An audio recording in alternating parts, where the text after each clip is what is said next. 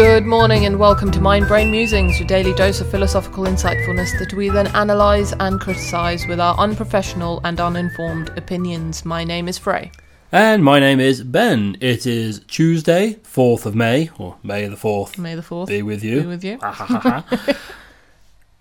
And our quote for the day is not from Star Wars, but it is Not too bad. just until the end. Whatever precious jewel there is in the heavenly worlds, there is nothing comparable to one who is awakened. And that's from Buddha, Interesting. the boy Buddha. The boy. That, to me, on the face of it, almost seems like a bit of a remark or a bit of a side, side, slide, Snide? snide, there we go. Snide. Uh, against the the other the big like um, monotheistic religions. Funnily enough, I was thinking the exact same thing. Yeah. That's very un Buddha like.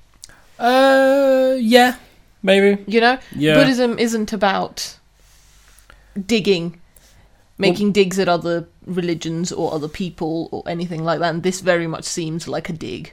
I don't know. I mean, it might have been he was again. We don't know the quote. Sorry, we don't know the context of any of these quotes. Uh, it could be that someone asked him, "What do you think about the promises of the big afterlife you get in other religions?" And this is his answer. Uh, but certainly, this this isn't saying that well, that's a load of rubbish. It's saying that um, yeah, you can have your eternal paradise, but you it's still that in itself is not comparable to someone who is awakened. I don't think that's saying you shouldn't do that. You should do this. Um, it's almost like he's saying like that is its own being awakened or enlightened is its own reward. There's so many more benefits from that. Yeah. that it shouldn't be ignored and focused on this afterlife instead. Yeah, I was going to say because again, I think we discussed yesterday Hmm. that uh, there's a lot of uh, fear when it comes to religion. Yes. A lot of focus on the afterlife, Mm. and what you do now affects what you will get Yeah. after you die. So maybe this is actually talking about focusing less on the afterlife Mm. and more on your current Yeah. state. Yeah. Um, I've heard tales, citation needed, that uh, I'm sure there have been instances of people who have interpreted the Bible, say, as, um, well, this is all about pleasing God and getting into heaven. And then you get your eternal afterlife. So, surely the purpose of this life is to set yourself up for the afterlife. So, why go to work? Why do anything else? Yeah. Like it's this life should be devoted to that God for the blessings afterwards. Yep. So you- you'd be uh, putting yourself out in many regards in this life for because it's eternity over what eighty years. Yep. After a while in eternity, that's going to fly by. Exactly. Eighty years will fly by. Whereas Buddha's saying, well, no, it's that all of those rewards are not comparable to being awakened in yourself, to Mm-hmm. being one. Yep.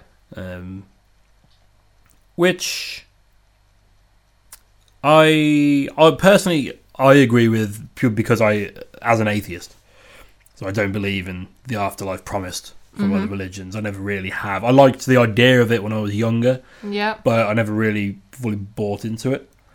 Um, whereas being awakened, that's more of a spiritual thing through meditation. Um, Well, you can kind of see, can't you? It's. I think with the way that humans have not necessarily evolved but developed mm, over the last few thousand years, people aren't so. People are less concerned with what happens to them after they die. yeah, They have found a way to make their current life, their current well being better yeah, by reflecting inwards.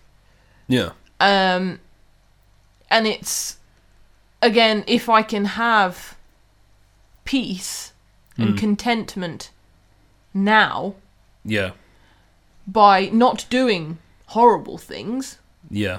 In fact, you know, Buddhism, everything like that, it teaches you to be kind to other people. It teaches you to Yeah. be a better person. Hmm. So why can't I have both? Yeah. Why can't I be a calm, content person now Yeah. and still get into heaven Yeah. later. They don't have to be mutually exclusive. Yeah. But again, I, I don't think I'm not I'm not sure that's the point you're making, but I don't think this is saying that these things are mutually exclusive. No, no, no, no, no, not at all. It's just saying that yeah, the the most precious jewel in the heavenly worlds is fine and dandy, but someone who gets that and is also awakened, as it says here, um, they're saying is going to be better off. Yeah, I suppose it's better to be spend eternity being enlightened and awakened and centered and all that Mm-hmm. than it is to be ignorant and everything else, but still Yeah. in still have this precious jewel, as it says. yeah. So yeah.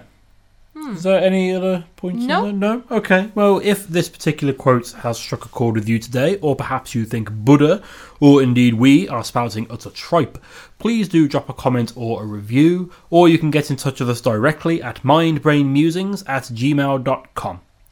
Enjoy the rest of your day, whatever you may be doing, and we'll see you tomorrow for another Mind Brain Musing.